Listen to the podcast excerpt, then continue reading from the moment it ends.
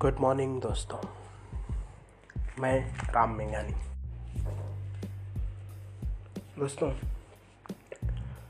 आज हम बात करेंगे जीवन की सच्चाई के बारे में।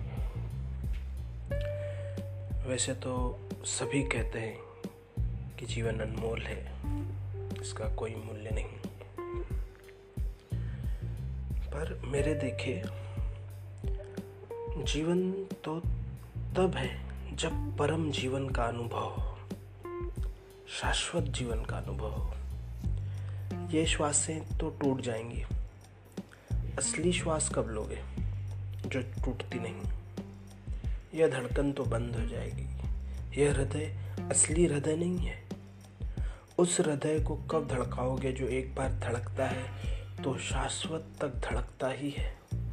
फिर उसका कोई अंत नहीं आता। अमृत को कब पियोगे? यह जीवन तो मृत्यु है। इस जीवन के पीछे तो मौत खड़ी ही है। हर घड़ी खड़ी है। कब आ जाए कुछ पता नहीं। जागो।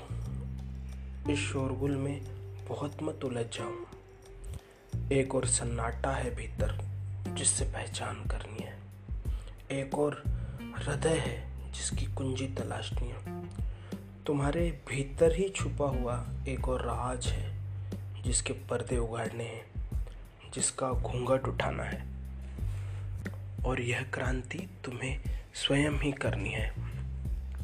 स्वयं ही।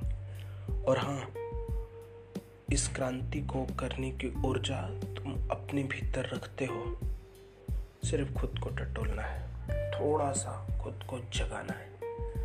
फिर देखिए, कैसे झरने बहने लगते हैं। कोशिश करेंगे।